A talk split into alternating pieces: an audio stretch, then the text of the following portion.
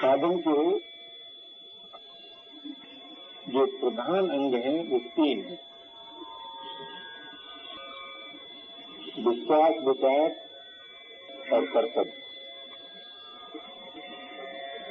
कर्तव्य का संबंध प्राप्त परिस्थिति से है और विश्वास का संबंध पूर्व विश्वास से है और विचार का संबंध देवाभिमान के नाश से है।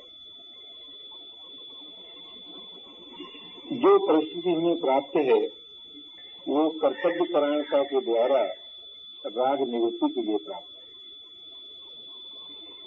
कोई भी परिस्थिति जीवन नहीं है।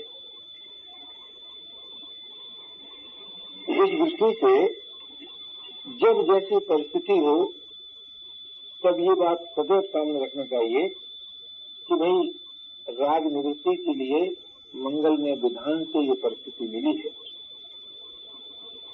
ऐसी कोई परिस्थिति नहीं है जो किसी और कार्य के लिए मिली हो। परिस्थिति का उद्देश्य ही राजनिवृत्ति है।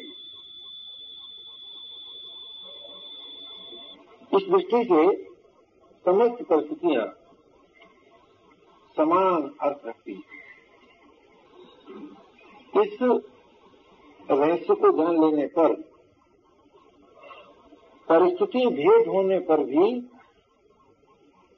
सफलता में कोई बाधा नहीं होती सिद्धि में कोई बाधा नहीं होती। किंतु ये बात वही साधक समझ पाते हैं, जो अपने जीवन के उद्देश्य पर विशेष ध्यान देते हैं।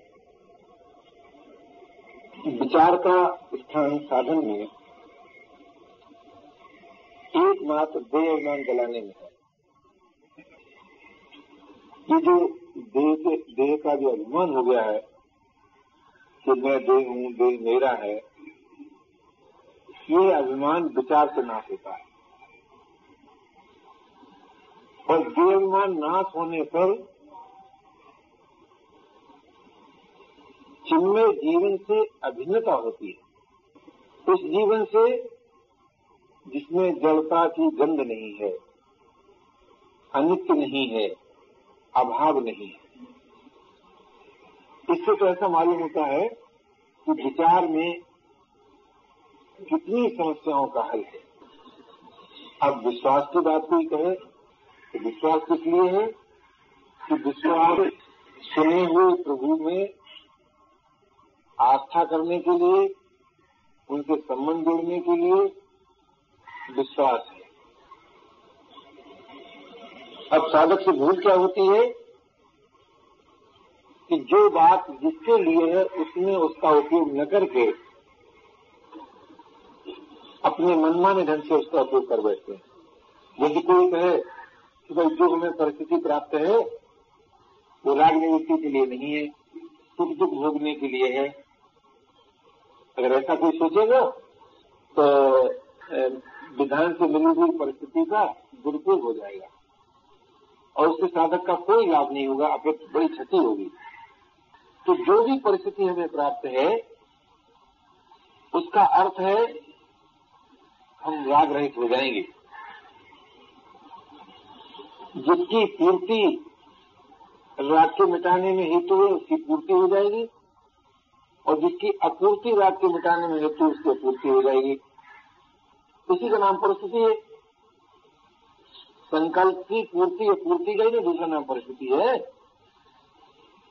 कोई परिस्थिति आप ऐसी आती है कि जो आपके उत्पन्न हुए संकल्प को पूरा कर देती है और कोई परिस्थिति ऐसी परिस्थिति हो जाती है कि उत्पन्न हुए संकल्प पूरे नहीं होते हैं। तो ये जो संकल्प पूरे होते हैं, वो भी इसीलिए कि हम राग रहित हो जाएँ। और जो संकल्प पूरे नहीं होते हैं, वो भी इसीलिए हम राग रहित हो जाएँ। तो परिस्थिति का उपयोग राग रहित होने में है।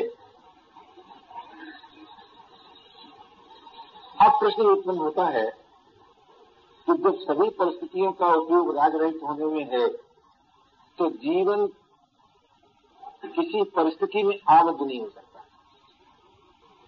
अब ये बात जितनी दृढ़ता के साथ साधक स्वीकार कर लेता है कि हमारा जो वास्तविक जीवन है, वो किसी परिस्थिति विशेष में आबद्ध नहीं है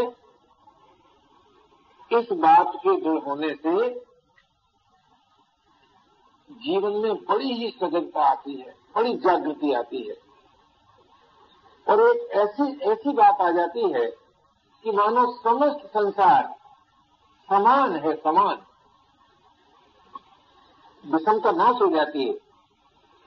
और विषमता के नाश होने से जितने द्वंद होते हैं जीवन में, वे सब नष्ट हो जाते हैं।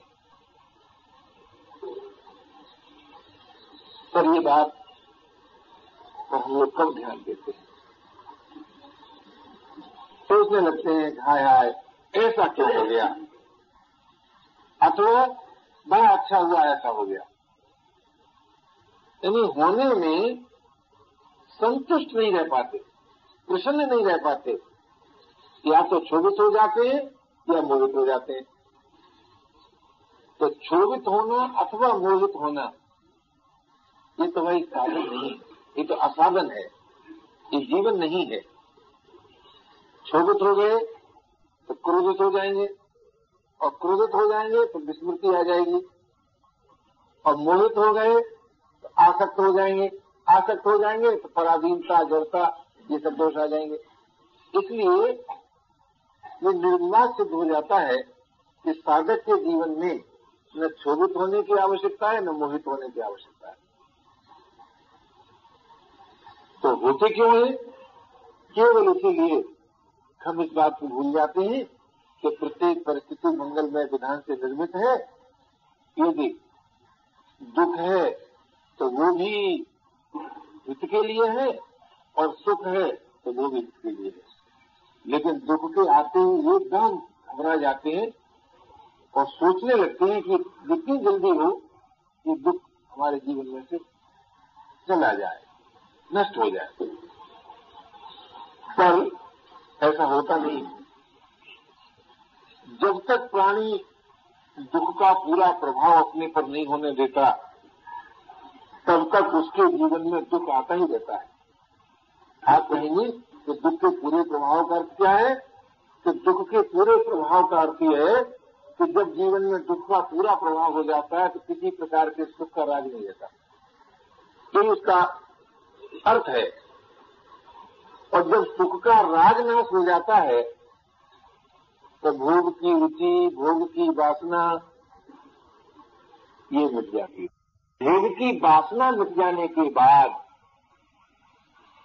नवीन राग की उत्पत्ति नहीं होती, अर्थात जीवन राग रहित हो जाता है, जिसमें, जिसके होते ही स्वतः है, बिना किसी श्रम के।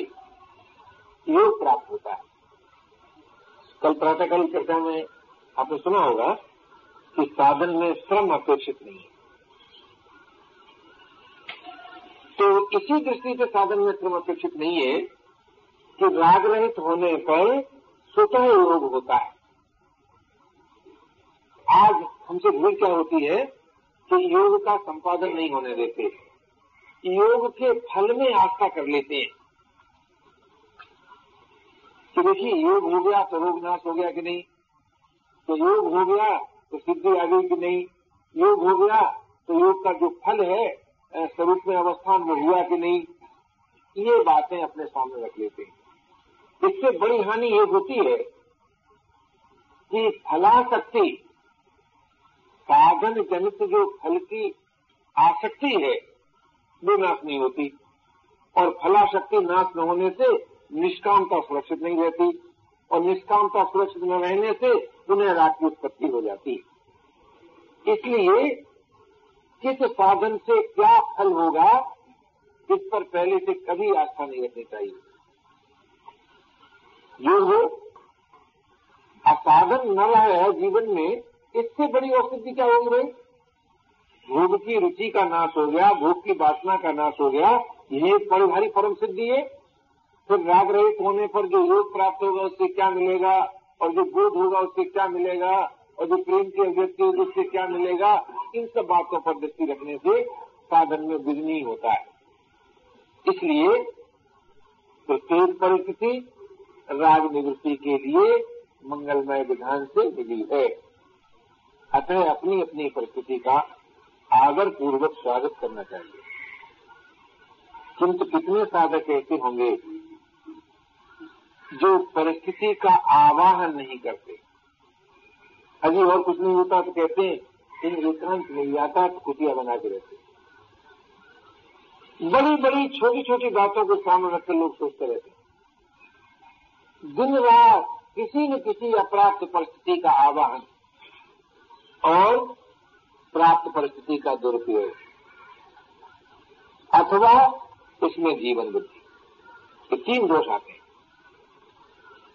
इन तीनों दोषों से बचने का उपाय एकमात्र ये है कि प्रत्येक परिस्थिति अनंत के मंगलमय विधान से निर्मित है और राग निवृत्ति के लिए मिली है। परिस्थिति जीवन नहीं है। यदि किसी को वस्तु विशेष मिल गई तो उसे कोई जीवन मिल गया हो, ऐसी बात नहीं है। यदि किसी को पद विशेष मिल गया तो उसे कोई जीवन मिल गया हो, ऐसी बात नहीं है। यदि किसी को व्यक्ति विशेष मिल गया तो उसे कोई जीवन मिल गया हो, ऐसी बात नहीं है। अब आप विचार करें कि कितने लोग ऐसे होंगे जो वस्तु के मिलने से, व्यक्ति के मिलने से, पद आदि के मिलने से जीवन नहीं मानते। कम लोग होंगे। और वही लोग होंगे कि जिन्होंने जीवन के उद्देश्य को जान लिया है। अथवा निर्णय कर लिया है कि हमारा उद्देश्य क्या है। इसीलिए आज जो बुद्धि में कठिनाई होती है या साधक में साधन में जो अस्वाभाविकता मालूम होती है उसका कारण क्या है? उसका एकमात्र कारण ये है कि हम यही नहीं जानते कि हमारा साध्य क्या है। जैसे कोई पथिक चला जा रहा है बड़ी तेज़ी से कहाँ जा रहे हो? पता नहीं क्यों जा रहे हो? पता नहीं है। उस पथिक को आप क्या कहेंगे? कहेंगे मालूम होता है इसके मस्तिष्क में विकृति है। चला जा रहा है और कहता है हमको नहीं मालूम है कहाँ जा रहे हैं। चला जा रहा है और ये कहता है हमको नहीं मालूम है क्यों जा क्यों जा रहे हैं। इसलिए भाई, अपने साध्य पर विचार करो। आजकल लोग कहते हैं, क्यों कहता है शादी करनी चाहिए तो नहीं करनी चाहिए? भाई, शादी करनी चाहिए, नहीं करनी चाहिए ये सिद्ध हो गया। कि न तो शादी करना जीवन है और न शादी न करना जीवन है। क्योंकि अगर शादी न करना जीवन होता तो ये बात सामने आ जाती कि शादी नहीं करना चाहिए। और यदि शादी करना जीवन होता तो ये बात सामने आ जाती कि शादी करना चाहिए। क्योंकि जब ये द्वंदात्मक स्थिति रहती है, इस द्वंदात्मक स्थिति से ये सिद्ध हो जाता है कि शादी करना भी साधन है और शादी न करना भी साधन है। साध्य नहीं है। ऐसे कोई कहे, कि साहब अमुक कार्य करना चाहिए कि नहीं करना चाहिए? तो समझना चाहिए कि न करना भी साध्य नहीं है और करना भी साध्य नहीं है। किंतु न करना भी साधन हो सकता है और करना भी साधन हो सकता है। तो भाई, जो कुछ करने न करने के रूप में सामने आता है, वो साधन है, साध्य नहीं है। तो सही करने का और न करने का जो फल है, वो साध्य है। तो सही काम करने से क्या मिलता है और कुछ न करने से क्या मिलता है? तो न करने से जो मिलता है और सही काम करने से जो मिलता है उसका नाम है साधन। ए, उसका नाम है साध्य। और सही करना और न करना ये है साधन। ये साध्य नहीं है। किंतु आज सही करने में ही मुग्ध हो जाते हैं। या थोड़ी देर विश्राम पाने में ही मुग्ध हो जाते हैं। तो जो साधन में ही मुग्ध हो जाते हैं, वो बहुत काल तक साध्य को नहीं जान पाते। इसलिए भाई, जहाँ करने की बात आए, उसे भी साधन मानो, और यहाँ न करने की बात आए, उसे भी साधन मानो। करना भी साध्य नहीं है, और न करना भी साध्य नहीं है। साध्य है इन दोनों का परिणाम। तो सही करने का परिणाम क्या होता है? सही करने का परिणाम होता है करने के राज की निवृत्ति और सुंदर समाज का निर्माण। तो सही करने का परिणाम है। भौतिक दृष्टि से अच्छा करने के राज की निवृत्ति से क्या मिलता है? तो करने के राग की निवृत्ति से चिर शांति, दुख, निवृत्ति, ये मिलता है। तो कोई कोई कहेगा कि दुख निवृत्ति हमारा साध्य है चिर शांति हमारा साध्य है। तो भाई, सुंदर समाज के निर्माण से क्या मिलता है? तो सुंदर समाज के निर्माण से एकता मिलती है, स्नेह मिलता है, समता मिलती है, निर्भयता मिलती है। ये सुंदर समाज के निर्माण के अंग है सब। जहाँ सुंदर समाज बन जाता है एकता, स्नेह, निर्भयता, समता, ये सब गुण अपने आप आ जाते हैं। और किसी व्यक्ति विशेष में आते ऐसे ना सारे समाज में आ जाते हैं, ये सब गुण। तो क्यों आ जाते हैं तो सुंदर समाज सही काम करने से हुआ ना, और सही काम करने से दो व्यक्तियों में, दो वर्गों में, दो देशों में एकता होगी, प्रेम होगा और जहाँ एकता और प्रेम है, वहाँ भय भी नहीं है, विषमता भी नहीं है निरस्ता भी नहीं है। और जब निरस्ता नहीं है तो विकार की उत्पत्ति नहीं हो सकती। जब भय नहीं है, तब विकार की उत्पत्ति नहीं हो सकती। जब भिन्नता नहीं है तो विकार की उत्पत्ति नहीं हो सकती। इसलिए सही काम करने का अर्थ है सुंदर समाज का निर्माण बाह्य बाह्य लाभ हुआ ये। अगर उसी सही काम को किसी ने अपने प्रेमास्पद की पूजा मान ली तो तब क्या होगा कि जो सही काम करने का जो बाह्य लाभ है, सुंदर समाज का निर्माण, वो तो होगा ही। और उसके साथ साथ उसमें जिसने सही काम किया है, अपने प्रेमास्पद की मधुर स्मृति जागृत होगी। ये और उसका लाभ हो जाएगा। तो सही काम करने से कर्ता अपने प्रेमास्पद की स्मृति हो जाता है। ये लाभ हुआ। सही काम करने से। और कुछ न करने से क्या होता है भाई? कि कुछ न करने से कर्ता का नाश होता है। कर्तृत्व नहीं रहता। और जब कर्तृत्व नहीं रहता, तब किसी प्रकार के भोग की उत्पत्ति नहीं होती। क्योंकि जो कर्ता नहीं होता तो भोगता नहीं होता। यानी भोग का अभाव हो जाता है। और भोग के अभाव में वही चिर शांति, दुख निवृत्ति, स्वाधीनता आज जितने गुण है, वो सब आ जाते हैं। अर्थात कुछ न करने से जीवन अपने लिए उपयोगी होता है। और सही करने से जीवन जगत के लिए उपयोगी होता है। अपने लिए उपयोगी का अर्थ क्या है? कि स्वाधीनता प्राप्त हो जाती है। तो भाई, कुछ न करने से भी सिद्धि मिलती है और सही करने से भी सिद्धि मिलती है। किंतु सही करने में जीवन बुद्धि हो जाए, कुछ न करने में जीवन बुद्धि हो जाए तो आगे चल के लोग कहने लगेंगे कि भाई कुछ न करने में अगर जीवन है तो वो जीवन एक पत्थर के टुकड़े को प्राप्त है कि वो कुछ नहीं करता है। तो बहुत लोग कहते हैं कि हमारा मन बिल्कुल स्थिर हो जाए तो हिमालय से ज़्यादा स्थिर हो जाएगा तुम्हारा मन, आकाश से ज़्यादा विभू हो जाएगा तुम्हारा मन। आप विचार करें, गंभीरता विचार करें। तो कुछ न करने का नाम जीवन नहीं है।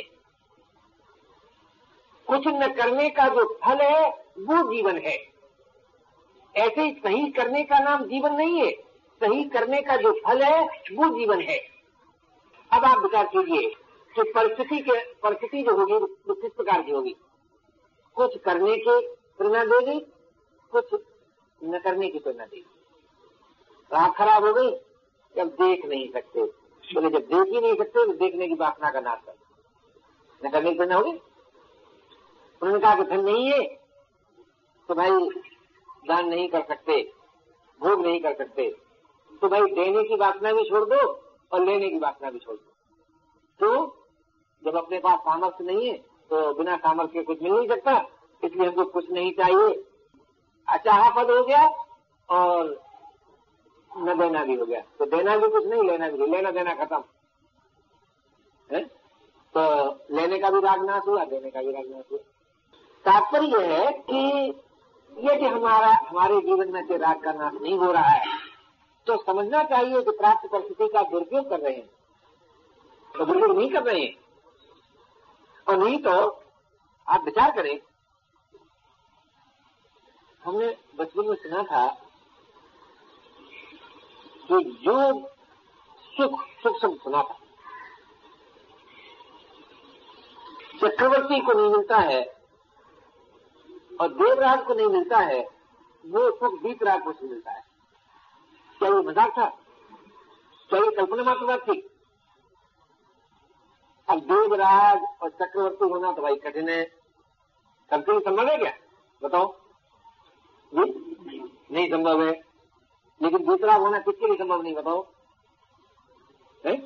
तो चक्रवर्ती से बढ़कर के जो सुख है और देवराज से बढ़कर जो सुख है, उसकी प्राप्ति में तो मानव पराधीन है नहीं। लेकिन वो कहेंगे भाई, हमें वो नहीं चाहिए, हमें तो खाली चक्रवर्ती सुख सुख चाहिए। यही आज की कठिनाई है।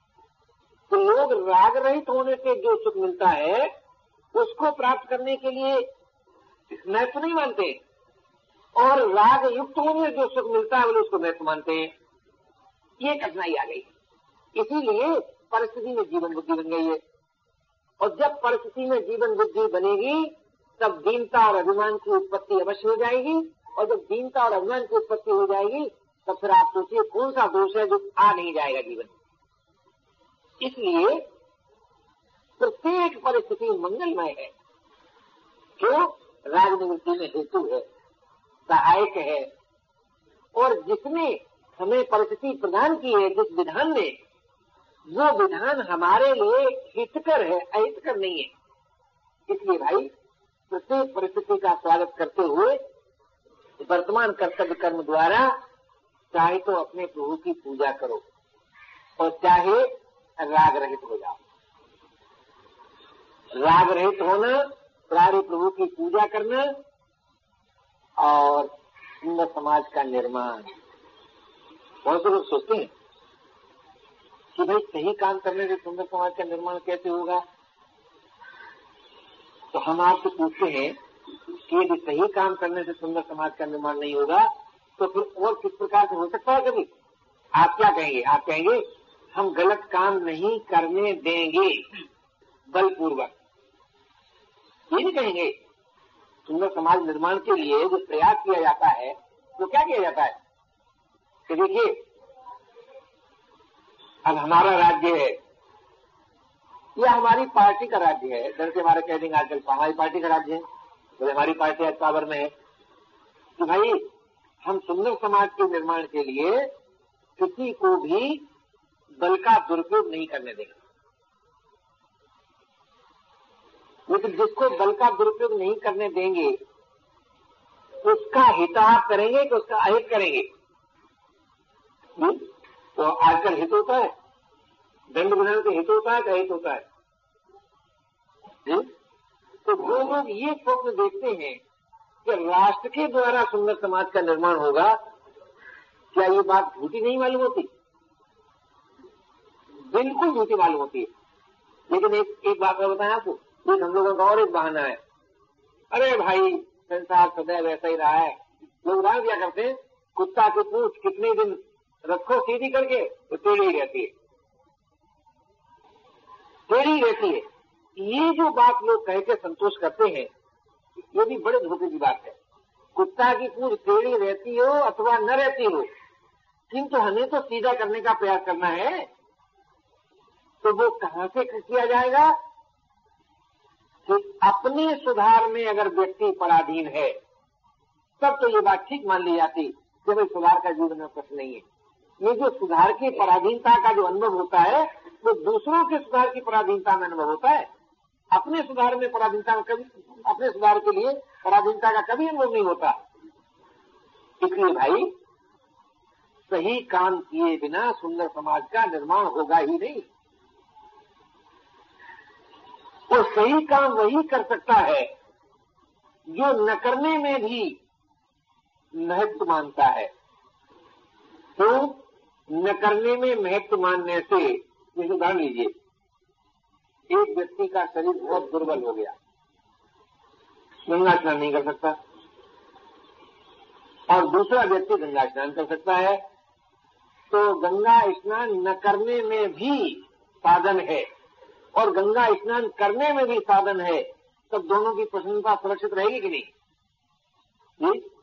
रहेगी। तो वो कहेगा कि भाई, स्नान से जो लाभ होता है, दर्शन से भी होता है। बोले भाई दर्शन से जो लाभ होता है, वो स्मरण से भी होता है। और बोले, कुछ न करने से भी होता है। बहुत उच्च कोटि की दार्शनिक दृष्टिकोण से तो? कुछ न करने में ही सब कुछ करना है। और सही करने का फल ही कुछ न करना है। आप विचार करें गंभीरता से। सही करने की शक्ति कुछ न करने में से ही आती है। तो जब हमें ये बात मालूम हो जाती है कि कुछ न करने में भी साधन है सही करने में भी साधन है। तो निर्बल से निर्बल भी उसी उसी प्रकार सिद्धि पा सकता है, जिस प्रकार सबल से सबल पा सकता है। किंतु आज हम इस बात पर ध्यान नहीं देते और ये सोचने लगते हैं कि अगर हम कुछ नहीं कर सके तो फिर हमारा साधन ही नहीं बना सभी वस्तु और व्यक्ति के आश्रय होकर विकार जीवन बना लेते हैं। और फिर उन विकारों के, के साथ द्वंद होता रहता है और इस प्रकार से जीवन का बहुत बड़ा भाग धोखे धड़ाके में निकल जाता है। इसलिए भाई तीन बातों पर खूब विचार करना चाहिए। एक तो ये कि परिस्थिति राजनिवृत्ति का साधन है जीवन नहीं। विचार दे अभिमान गलाने का साधन है बुद्धि का व्यायाम नहीं है। और विश्वास प्रभु से संबंध जोड़ने में हेतु है और कुछ नहीं है। विश्वास के आधार पर हम अपना प्रेमास्पद स्वीकार करें कि हमारा कोई प्रेमास्पद है।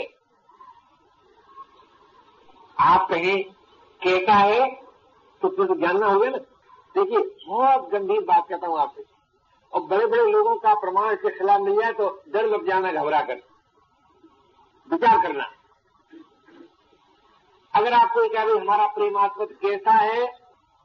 तो आप जान सकते हैं सुन करके सुन, करके जान पाएँगे क्या? तो मान पाएँगे। बताओ। जान तो नहीं सकते ना?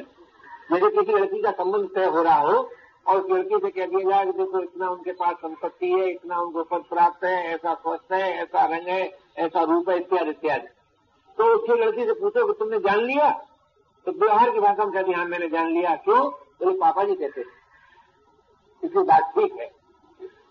तो ये विश्वास हुआ, ज्ञान हुआ।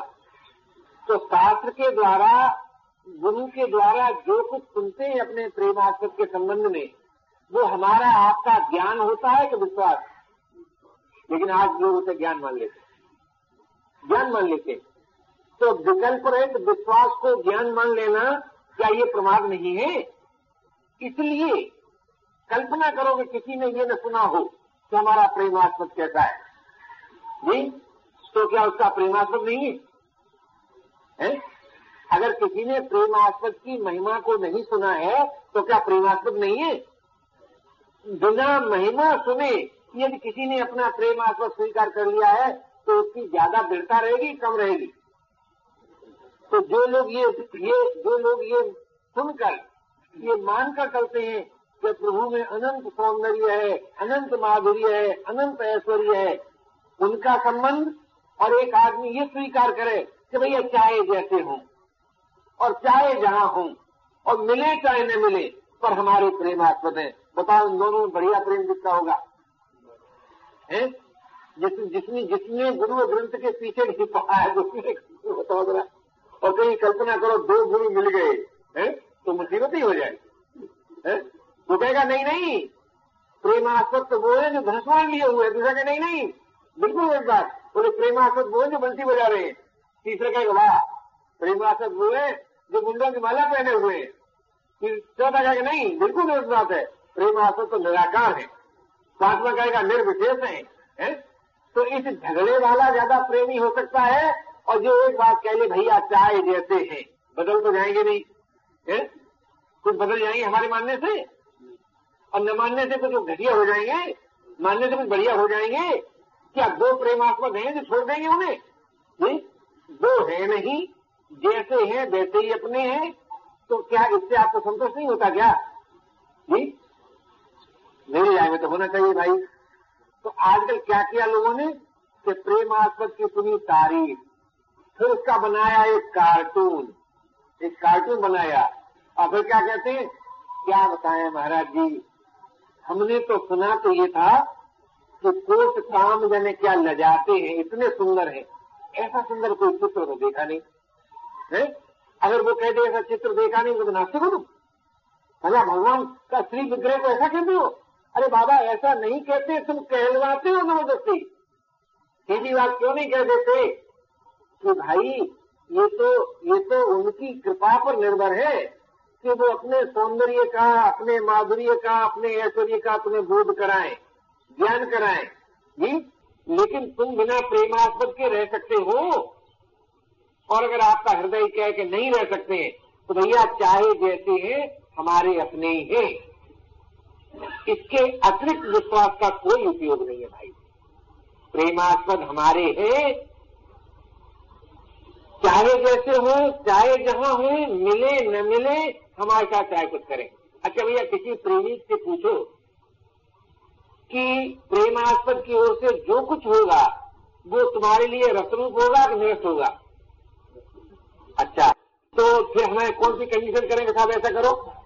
नहीं यानी सच्चा प्रेमी तो वही ना होगा कि वो जो ये कह दे कि भैया, अगर प्रेमास्पद की ओर से हो रहा है, एक दिन हम लोग बैठे हुए थे सत्संग में सभा में। बैठे थे उधर से एक आदमी आए और उन्होंने ये कहा कि भैया देखो, भगवान के काम के लिए जा रहे हैं, जगह दे दो। तो वहाँ पर ठाकुर साहब बैठते उन्हें ऊपर रख लो पैर अरे, तुम भगवान के काम के लिए जा रहे हो? तुम जगह ढूँढने कौन ज़रूरत है?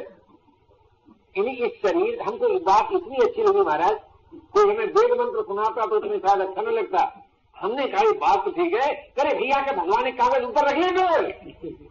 तो भगवान के काम से रह रहे आज होते तो कहने का जो मेरा तात्पर्य था वो ये था कि भाई, अगर हमारे प्रेमास्पद हैं तो हमें कौन ज़रूरत है इस बात की जानने कैसे अरे भाई, अतिथि किसी के घर जाता है तो क्या ये पहले से कर लेता है कि आप हमें ये खिलाइए मान लो उसने और बढ़िया खिला दिया तो है? हम जितना सोचे और कहीं उनसे ज़्यादा सुंदर निकले तो संदेह और हो जाएगा, है? अगर प्रेमास्पद उससे ज़्यादा सुंदर निकले या उन्हें मज़ाक सूझा, है? जैसा हमने सोचा था, उसके विरुद्ध कहीं उन्होंने अपना भेद बना लिया, है? तो संदेह हो जाएगा कि नहीं? इसलिए ये क्यों नहीं सोचते कि वो खुद आगे कहते बने कि निर्मल हम आगे हम आगे, अरे क्यों परेशान हम आगे हम आगे। ऐसा क्यों नहीं सोचते? तो मेरे कहने का तात्पर्य था कि हम बिना प्रेमास्पद के नहीं है, हम अनाथ नहीं है, हमारे प्रेमास्प है। बस इतनी सी बात में विश्वास का उपयोग। है क्यों मेरे ग्रंथ लगा सिर्फ़ इतनी सी बात में आप विश्वास का उपयोग कीजिए, हमारे प्रेमास्पद हैं, हम अनाथ नहीं हैं, हमारे हैं। और भैया अगर विचार का उपयोग करना हो तो केवल इतनी बात में कीजिए कि कोई भी उत्पन्न हुई वस्तु हमारी नहीं है, और कोई भी वस्तु हम नहीं है, और कोई भी स्वीकृति हम नहीं है। इतने में आप विचार का उपयोग करिए इससे आगे में अगर आप विचार का उपयोग करेंगे तो वो विचार के नाम पर न जाने क्या कर बैठेंगे। जब कोई भी उत्पन्न वस्तु हमारी नहीं है तो ममता गई। और कोई भी उत्पन्न हुई वस्तु हम नहीं है तो अहंता गई। और जब कोई भी स्वीकृति हम नहीं है तो कर्तृत्व का अभिमान गया। मिला क्या? चिर विश्राम। विचार देता है, चिर विश्राम। निर्विकारता, निर्वासना। चिर विश्राम मिला। तो विचार से मिला चिर विश्राम चिर विश्राम, और विश्वास से प्रेम वास्तव से संबंध जुड़ गया, और भैया परिस्थिति के उपयोग से राग रहित हो गए। सिद्धि हुई कि नहीं? सफलता होगी कि नहीं? तो आप विचार कीजिए कि भाई साधन निर्माण के लिए परिस्थिति सहायक है, विचार सहायक है, विश्वास सहायक है। चाहे तो यो कहो, और चाहे यो कहो कि परिस्थिति भी साधन ही है विचार भी साधन है, विश्वास भी साधन है। विचार साधन, विश्वास साधन, परिस्थिति साधन। तो साध्य क्या है? तो परिस्थिति की साधना, परिस्थिति के द्वारा राग रहित हो गए और विचार के द्वारा वासना रहित हो गए और विश्वास के द्वारा समर्पित हो गए, शरणागत हो गए। तो शरणागत हो गए तब और वासना रहित हो गई तब और राग रहित हो गए। तब बताओ अंतर क्या पड़ेगा भैया? जहाँ राग की गंध नहीं है जहाँ वासना की गंध नहीं है जहाँ अपने में अपना कुछ नहीं है। वहाँ अहम और मम रहेगा। जी? तो तो तीनों प्रकार के साधन से अहम भी नाश हुआ और मम भी नाश हुआ। और अहम और मम के नाश से हुआ क्या? तीन बातें। योग, बोध और प्रेम। अहम और मम के नाश से योग, बोध और प्रेम। तो योग, बोध, प्रेम, ये है क्या? कि ये प्रेमास्पद की इसका स्वभाव है। ये प्रेमास्पद का स्वभाव है। तो प्रेमास्पद ने योग तो स्थिर शांत वालों के लिए रखा है और बोध सदगति वालों के लिए रखा है। और प्रेम अपने लिए रखा है। तो जो प्रेम को ही, प्रेम का ही संपादन करते हैं, वे प्रेमास्पद के काम आते हैं। और जो बोध में संतुष्ट होते हैं, वे अपने काम आते हैं। और जो योग में संतुष्ट होते हैं, वे फिर शांति पाते हैं और उनकी दुख निवृत्ति हो जाती है। इसलिए भाई, योग, बोध और प्रेम, ये है क्या? साधन तत्व। ये साधन तत्व है। ये है क्या? ये है गुरु तत्व। गुरु तत्व को हो, साधन तत्व को हो, चाहे योग बोध और प्रेम कह दो। इससे प्रत्येक साधक की एकता होती है, अभिन्नता होती है। क्योंकि साधक की जो अभिन्नता होती है, वो साधन तत्व से होती है। और साधन तत्व से अभिन्न होने पर साधक ऐसे जीवन को प्राप्त कर लेता है कि जिस जीवन की मांग जगत को भी है और जगतपति को भी है। ये साधन तत्व की महिमा है। इसलिए हम सबको साधन तत्व से अभिन्न होना है और साधन तत्व से अभिन्न होने में हम सब सर्वदा स्वाधीन समर्थ हैं, कोई पराधीन नहीं है, कोई असमर्थ नहीं है। इस दृष्टि से अगर हमारा आप देखें तो मानव जीवन बड़े ही महत्व का जीवन है। प्रत्येक व्यक्ति का जीवन बड़े महत्व का जीवन है। अगर ये कह दिया जाए तो संसार के सभी मानव महत्व की दृष्टि से समान हैं तो आप ही बताइए, कितने रस की अभिव्यक्ति होगी, कितनी समता जीवन में आएगी? आज हमारी दशा क्या है? कि परिस्थिति को जीवन मान लिया अब दुखी हो रहे हैं क्यों? कि हाय हाय, रोज़गार जी को इतना रुपया मिलता है, हमको नहीं मिलता मर जाओ सोचे मारे क्या करोगे? मिल जाएगा क्या? आप विचार करो। और अगर हम ये मान ले कि परिस्थिति राग निवृत्ति का साधन है तो बताइए क्या अंतर पड़ा? आप विचार करें। क्या अंतर पड़ा? कोई अंतर नहीं पड़ेगा। इसलिए भाई, परिस्थिति राग निवृत्ति का साधन है, ये मानना ही पड़ेगा साधक को। बिना इसके स्वीकार किए हुए आप चैन नहीं पा सकते। अच्छा भाई, अब परिस्थिति जो होती है, वो बनाई जाती है कि अपने आप बनती है? बताओ अपने आप बनती है। तो जब परिस्थिति अपने आप बनती है तो वर्तमान को छोड़कर आगे पीछे पर दृष्टि जाएगी अपनी? नहीं नहीं जाएगी। और जब आगे पीछे पर अपनी दृष्टि नहीं जाएगी तो वर्तमान सबका निर्दोष है कि नहीं? सरस है कि नहीं? शांत है कि नहीं? है? लेकिन आगे पीछे का जब चिंतन आ जाता है, तब किरकिरा हो जाता है कि नहीं? है? तो वर्तमान में किरकिराहट कब आती है? कि जब हम अपने आप आने वाली परिस्थिति का आदर नहीं करते, स्वागत नहीं करते। आदर नहीं करते, स्वागत नहीं करते, तब किरकिराहट आती है। नहीं तो अगर दुख आ गया है तो राग निवृत्ति के लिए, सुख आ गया है तो राग निवृत्ति के लिए। चाहे वो कहते हो कि दुख आया है तो विरक्ति के लिए, और सुख आया है तो उदारता के लिए। तो उदारता में भी तो सुख का भोग नहीं होता भाई। उदारता अगर आपके जीवन में है तो आप सुख भोग सकते हैं। एक जगह एक बार एक बड़े स्थित दीवान। हमारे साथ फंस गए उत्तराखंड यात्रा में। तो लगा फंस गए, बाबा लोग फंसा लेते हैं कभी कभी। फंसा नहीं बेचारे। अब जहाँ उत्तराखंड की यात्रा में, जहाँ जिस चक्की भी जाए बड़ी बच्चियाँ, बड़ी गंदगी, बड़ी घबराएँ और कहें बार बार देखो जब हम दीवान थे सब लोगों ने बहुत कहा, तब तो हमारे डांट बगले का इंतज़ाम हो जाता। हम एक दिन सुना, दो दिन सुना, हमने कहा, पापा पापा उनको भी कहते थे। हृदयहीन हुए बिना, बेईमान हुए बिना, अपना मूल्य बिना घटाए, और पराधीन हुए बिना कोई आदमी सुख नहीं हो सकता। अब बड़े घबराए। हमने कई बात बताओ पापा, तुमको जो कुछ मिला है वो व्यक्तिगत है? बोले, नहीं। तो पराई वस्तु को अपना मानकर नहीं सुख भोगते थे। बेईमानी आ गई कि नहीं? पापा आप ही बताओ, जिस बंगले में आप सुख भोगते हो, उसके चारों कितने दुखी लोग? हृदयहीन हो गए कि नहीं? बिना हृदयहीन हुए कोई सुख भोग सकता है? तो बेईमान बिना नहीं हो भोग सकता, हृदयहीन हुए बिना नहीं भोग सकता। अच्छा जो परिस्थिति मिली है, उससे अपना मूल्य बिना घटाए से भोग सकते हैं? पराधीन हो गए कि नहीं? अपना मूल्य कुछ नहीं रहा। मोटर का मूल्य हो गया कोसी का मूल्य हो गया पद का मूल्य हो गया योग्यता का मूल्य हो गया। तो हमने कहा, पापा, इसी को आप गौरव मानते थे? ये बात तो ठीक है। तो कहने का तात्पर्य था, भाई, सुख भोग जीवन नहीं है। सुख तो उदार बनाने के लिए आया है आपके पास। सुख जो जीवन में आपके आया है, वो आया इसलिए था कि आप तो उदार बन जाए और और दुखियों के साथ आपकी एकता हो जाए। और दुख जो है, वो विरक्त बनाने के लिए आया है। कि आप तो विरक्त हो जाए और सुखियों के साथ एकता हो जाए। देखिए, जब दुखी विरक्त हो जाता है, तब सुखी को देखकर प्रसन्न होता है कि नहीं? जी? तो सुखी को देखकर आप प्रसन्न होने लगे, वो आपको सुखी बनाया कि आप दुखी को देखकर करुणित होने लगे।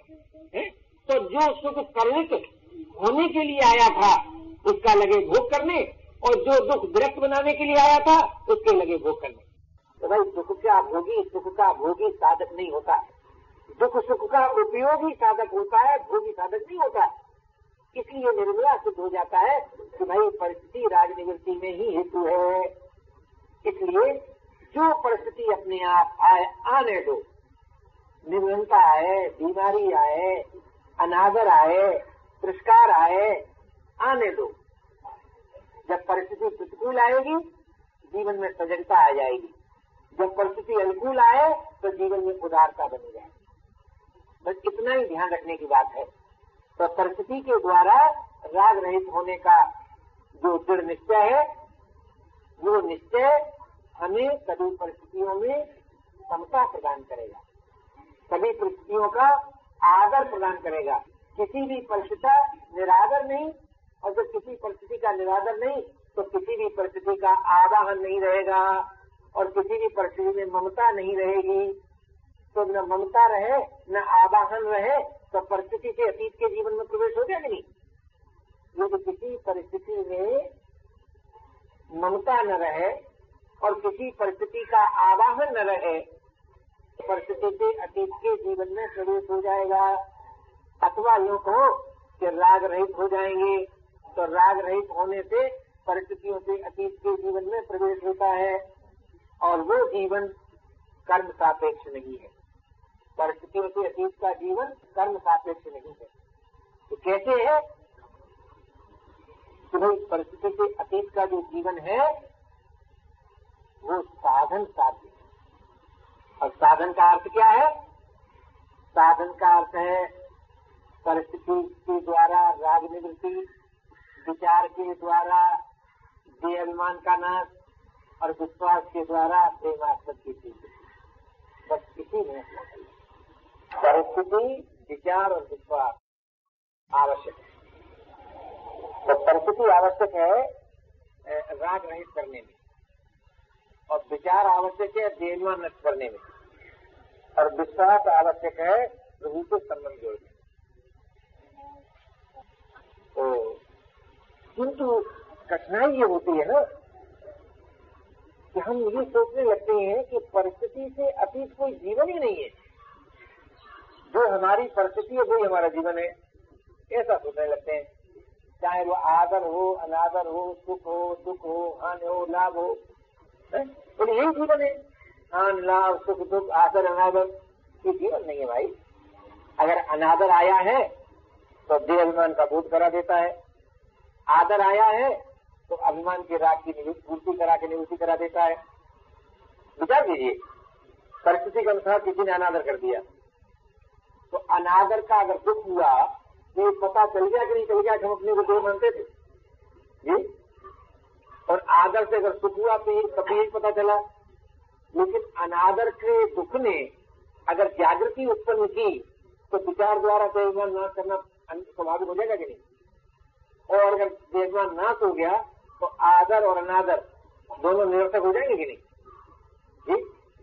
तो इस दृष्टि से अपने आप आने वाला, चाहे सुख हो, चाहे दुख हो, चाहे आदर हो, चाहे अनादर हो, वो साधन रूप ही है।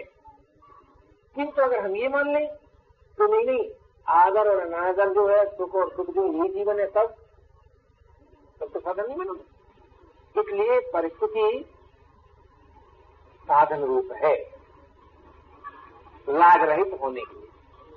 विचार साधन रूप है, जो अभिमान नष्ट करने के लिए। अथवा यो को निराभिमानता प्रदान करने के लिए। और विश्वास साधन है प्रभु से संबंध जोड़ने के लिए। अब इन तीनों में से किसी न किसी की अधिकारी तो हम होंगे ही। ऐसा तो आप नहीं कह सकते, हम इन तीनों में से किसी का अधिकारी नहीं है। जो बात जो जो साधक ऐसा है या जो मानव ऐसा है, कि ये कहता है भाई, हम तो परिस्थिति से आगे की बात सोच ही नहीं सकते। नहीं सोच सकते तो सुख दुख का सदुपयोग कीजिए राग रहित हो जाइए। और यही आपने देखा होगा कि जिन्होंने संसार की सत्ता स्वीकार की, उन्होंने राग रहित होने के द्वारा दुख निवृत्ति को प्राप्त किया। जिन्होंने ये नहीं सोचा कि संसार से आगे भी कुछ है? उनको भी राग रहित होना अनिवार्य हो गया। और जिन्होंने ये विचार किया कि शरीर में नहीं हूँ, उन्हें अमर पद प्राप्त होना अमर अमर प्राप्त करना अनिवार्य हो गया, है? और जिन्होंने ये सोचा कि भाई, कोई अपना अवश्य है, उन्होंने प्रभु की सत्ता स्वीकार कर ली। जैसे तीन बातें हो सकती है। मैं कुछ नहीं, मैं सब कुछ, है? और मैं किसी की मधुर स्मृति। तीन बात हो सकती है? अब किसी को तो ये रुचकर होगा कि मैं कुछ नहीं। किसी को ये रुचकर होगा कि मैं सब कुछ, और किसी को ये रुचकर होगा कि मैं अपने प्रेमास्पद की प्रीत हूँ। तो जिसको ये रुचकर है कि मैं कुछ नहीं, वो भौतिकवादी। और जिसको ये रुचकर है कि मैं सब कुछ, वो अध्यात्मवादी। और जिसको ये रुचकर है कि मैं अपने प्रेमास्पद का प्रेम, वो ईश्वरवादी। किंतु इन तीन के अतिरिक्त चौथी बात कोई भी अपने संबंध में आप स्वीकार नहीं कर सकते। मैं कुछ, यही भूल है। या तो मैं कुछ नहीं, या मैं सब कुछ, या मैं प्रेम। मैं कुछ नहीं, कर्तव्यनिष्ठ होने के बाद सिद्ध होता है।